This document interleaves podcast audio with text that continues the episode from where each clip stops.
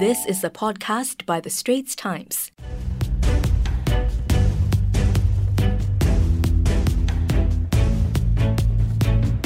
This is Asian Insider, and I'm Nirmal Ghosh. Now, back in April, the World Bank warned that global remittances are projected to decline by about 20% this year due to the COVID 19 pandemic and the forced shutdowns that have driven economies to a standstill to varying degrees around the world.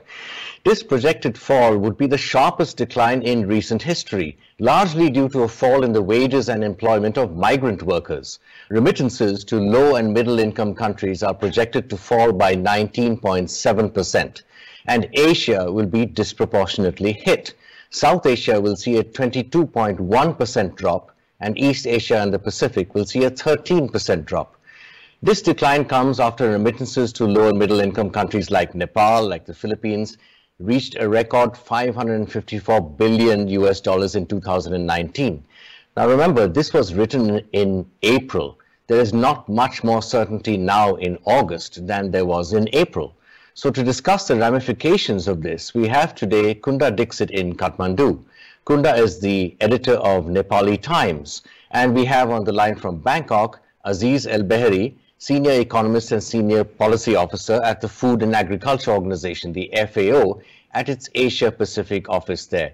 Good morning to both of you. Thank you for joining us. Good morning. Morning.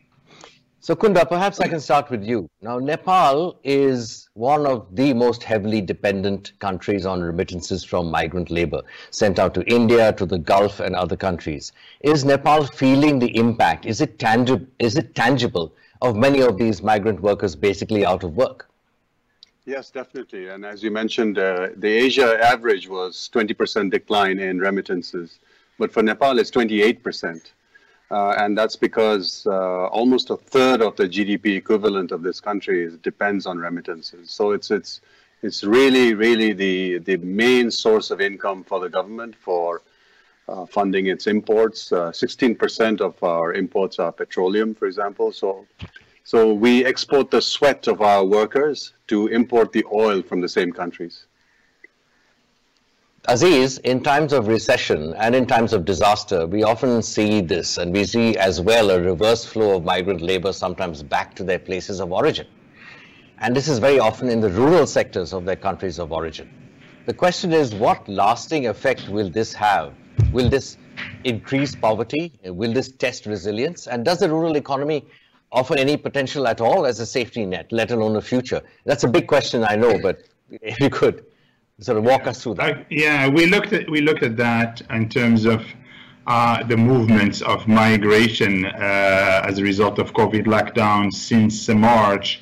Basically, um, we distinguish between uh, uh, reverse migration from rural, from, from urban centers, from services and, uh, and industry and tourism back into, into rural villages uh, within countries. We saw that happening uh, in India, in the large scale in India. We saw that happening in, uh, in Mongolia and in Thailand, where I'm based, and also across countries. So a lot of reverse migration took place, for example, from Thailand into neighboring countries. Uh, it's a big challenge right now for governments as they are trying to re, uh, redesign the recovery programs. Uh, uh it's difficult given that COVID is still with us and we are still under more or less lockdown. Um, but uh, but this is an unprecedented kind of development. in terms of in terms of implications for rural economies, it goes both ways. We are still assessing the, the impacts. Um, basically, we have surplus labor in, uh, in rural areas right now that governments still have to figure out how to, how to marshal and how to leverage uh, effectively. There are no plans right now, but still, this is where the uh, you know the the programming, the reprogramming of policies and investments are taking place with the help of IFIs, international finance institutions, as well as donors, but also within government reprogramming it, it themselves. It's a moving target. We are still monitoring the situation. Uh, we have some anecdotal evidence, but we haven't really gotten uh, a final kind of uh, understanding of what should be done at the micro level. Uh, Kunda, um, back to you now with a similar question. You know, there's so much talk about resilience. Is there sufficient resilience? Have, have governments, and specifically in Nepal, which is very vulnerable to uh, climate change, which is a, which is a has a massive multiplier effect, and I'd like you to speak to that a, a bit as well. Has the government there done enough to support the rural economy? It's precisely because the government has not done enough over the last decades that there has been such a outmigration of subsistence farmers uh, abroad and as well as uh, to the cities. So, uh, you know, up to 15% of Nepal's 30 million people are working abroad at any given time. Now, if it wasn't for COVID, we'd all be talking about climate change. Uh, and uh, and how climate refugees, the fact that uh, monsoons have been erratic, um, has really affected the rural economy. And uh, the drop in remittances, that will that also affect things like you know earthquake preparedness and everything across the board? Yeah, and Nepal was just recovering from the earthquake in 2015. In fact, yesterday we had another aftershock um, when when this COVID crisis hit. So it's going to be uh, really, really difficult. Um, it was because of remittances that Nepal's uh, poverty rate has had halved in the last 20 years. And if the remittances are going to fall by 28%, as the uh, World Bank's predicting, um, or the ADB actually is predicting, uh, then then it's going to be a really serious hit on the economy. And all these people who have come back uh, are going to be without jobs here. They'll be wanting to go back uh, to uh, the Gulf or Malaysia or wherever to work, and yet those jobs will not be available now. So, Aziz, now Asia's agriculture sector more broadly has for a long time been somewhat hollowed out with the average age of farmers has been growing older. For example, young people want to work in cities, in different industries and so forth. Uh, so you find a lot of uh, farms, you know, I've been to in, in Southeast Asia, only grandparents and grandchildren. The middle generation is sort of missing. And this is, and this has kind of happened already in the West some years ago. Now, uh, how important is the rural, uh, the farm economy to the question of resilience in times of crisis like this? Very critical. The resilience uh, of rural economy and farming in general, especially in the context of climate change, but also the fact that this region is extremely prone to all types and frequent uh, catastrophic disasters. Uh, one of the thing, one of the characteristics of Asia's farming community is that small-scale farming has persisted um, uh, over time, despite the economic development that uh, the region has witnessed. And one would expect in a normal development process that, uh, that, that farms will tend to be larger and larger. More farmers will migrate out of farming into uh, into other sectors of the economy, but hasn't happened what we see uh, is a, a, persistence of a large number of small-scale farms. A lot of them are doing multiple um, income or livelihood uh, activities. So farming is, is, is partial farming in many cases. Now, with the COVID and the insistence on rebuilding resilience of food systems, because this is one of the consequences of COVID is that it disrupted the food systems. Um, so we're back to the starting point and trying to re re-energize uh, the base or the upstream side of the food system at the production level. And one of the main, uh, you know, one of the uh, main trust of these uh, redevelopment thinking is, of course, through innovation technologies, but also a more sustainable use of resources, whether irrigation, water, or other types of uh, of, of resources, and then um, and then develop the uh, the rural um, the rural agribusiness at the small scale, which is which is very very much needed. Uh, so all of these are now being at the forefront of the policy uh, um, agenda in many countries, in spite of the financial and the fiscal constraints and the squeeze that many of these countries are facing, in part due to the economic downturn, but also due to the loss of these uh, uh, traditional resources like uh, migrant remittances.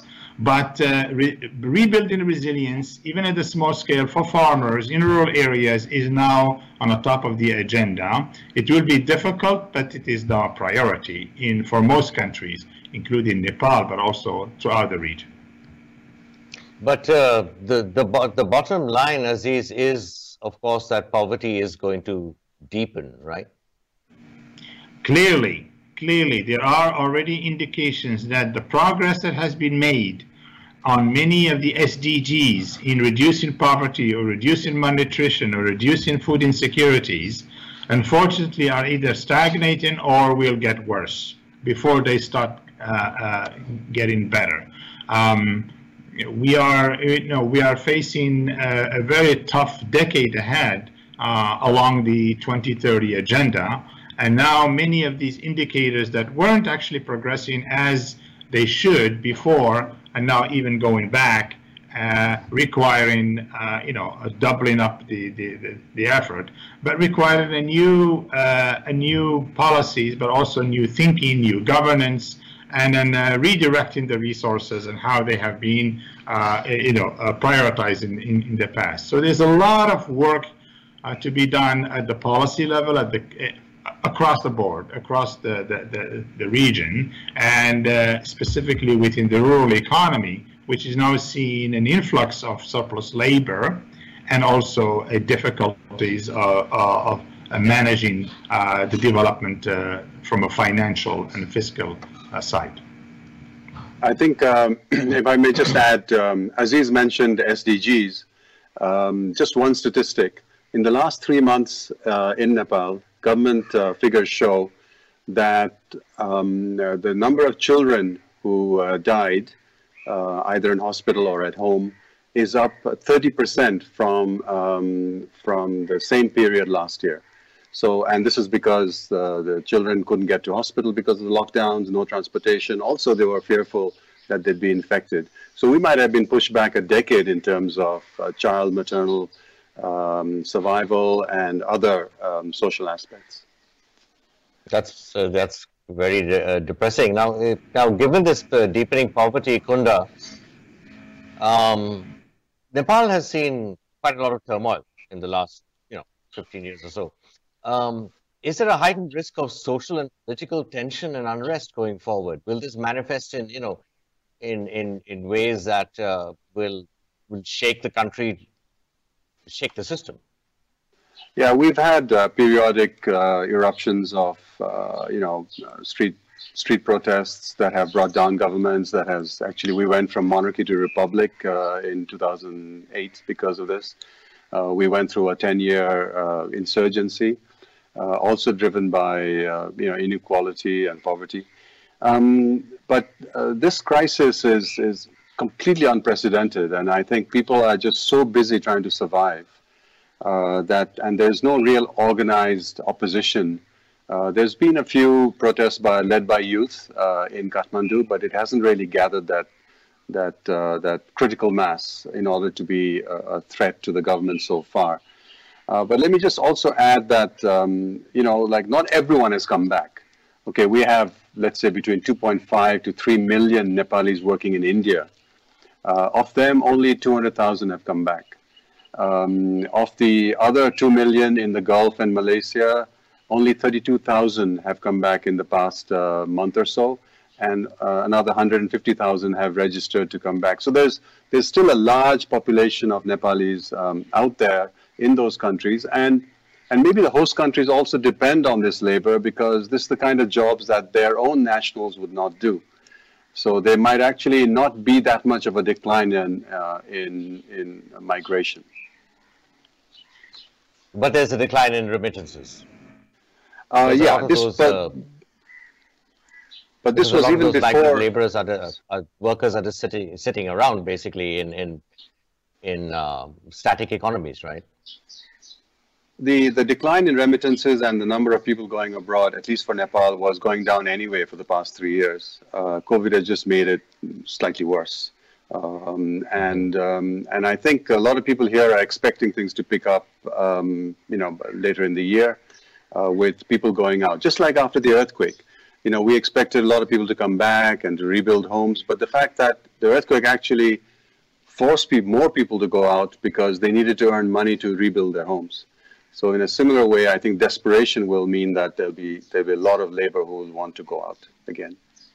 And oh, yeah, another thing, another thing one hears a lot about is the so the slogan "Build Back Better," and we hear we hear this after every disaster, every recession, and, and to me, it's, I mean, I'm a little cynical about this because you know, after every disaster and recession, we just basically put the same old house of cards back together again. Yeah, yeah. Is I there mean, any sign of anything, any sort of forward thinking, uh, any enlightened moments?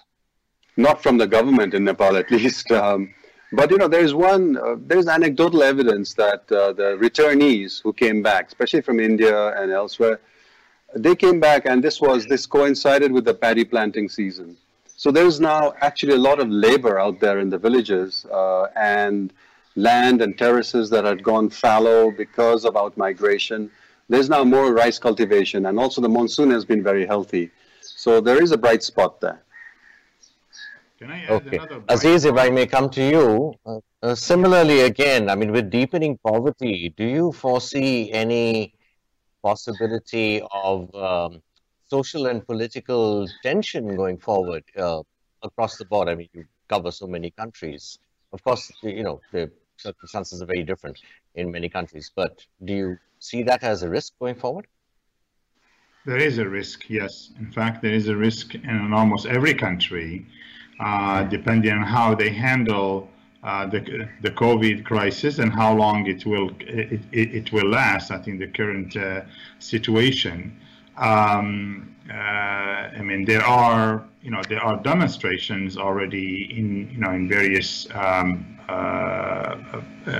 cities uh, in terms of uh, reactions to how how governments are responding. But so far, we haven't seen we haven't seen the kind of uh, um, uh, uh, responses or uh, demonstrations or riots that we have seen under the crisis 2007 2008 the food crisis that led to uh, huge price uh, increases and uh, a lot of uh, political instability across many many developing countries we haven't seen that because of the uh, uniqueness of this uh, of this pandemic.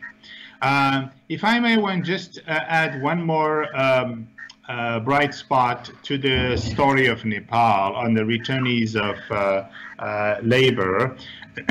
Those who have returned also they are bringing new ideas and new technologies and new um, uh, fresh perspectives of how to uh, how to develop the rural economy. So we see, for example, in Nepal, um, a lot of new types of businesses uh, coming up uh, at the at the micro level that sort of create a diversification of agriculture, which many rural areas in Nepal so badly need, especially after the 2015 earthquake. So there is a little bit of, of, a, of a, a, building back better in the sense of capitalizing from these uh, not only assets they are bringing, but also ideas that could be, if properly, you know, if properly um, uh, leveraged by governments and programs, uh, could uh, could revitalize at least various sections of the rural uh, economy, at least in the case of uh, Nepal.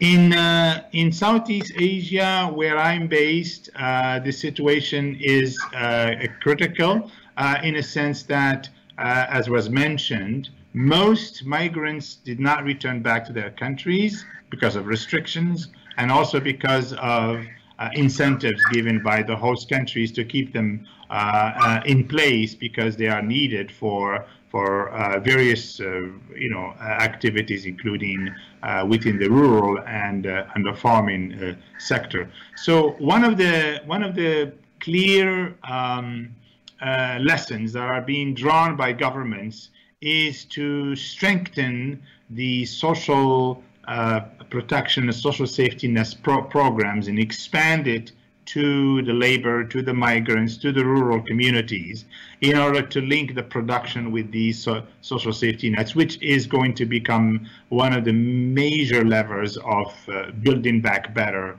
uh, concept that is now being promoted by by the UN and by development partners. Over. Oh. Kunda, over to you in Kathmandu. Uh, a last quick word. well, I think um, you know, uh, as Aziz was saying, um, a lot of good ideas uh, that returnees are bringing back. We have covered it in our paper. Anecdotal evidence of someone who came back from Qatar and started a dairy farm because he worked in a dairy farm there. Uh, others who come back from Saudi Arabia and started an ostrich farm, um, unheard of in Nepal. Um, so uh, what the government needs to do is the, the government does have a rehabilitation program for returnees, but it's just not getting traction. And this needs to be really spread out and really use this um, the, the returnee population and the knowledge and the and the enthusiasm which which which, which they have come back to Nepal and put it to productive use. And that's what's going to build resilience and hopefully build back better. In fact, I think, uh, yeah, I mean, my personal opinion is like Nepal is a bit of a litmus test for all this. So um, mm. let's see what happens. Well, Kunda, Aziz, thank you very much again for sparing your time for us today. And all the best out there. Thank you. Thank you. Pleasure. Thanks. In 2021, the World Bank estimates that remittances to low and middle income countries will recover by about 5.6% to $470 billion. But the outlook remains uncertain. What is certain is the COVID-19 pandemic has a very, very long tail. For Asian Insider, I'm Nirmal Ghosh. That was an SPH podcast by The Straits Times. Find us on Spotify, Apple or Google Podcasts, or streaming on Google Home. Do feedback to us at podcast at sph.com.sg. You can also check out more podcasts on various topics at The Straits Times, The Business Times, and Money FM 89.3.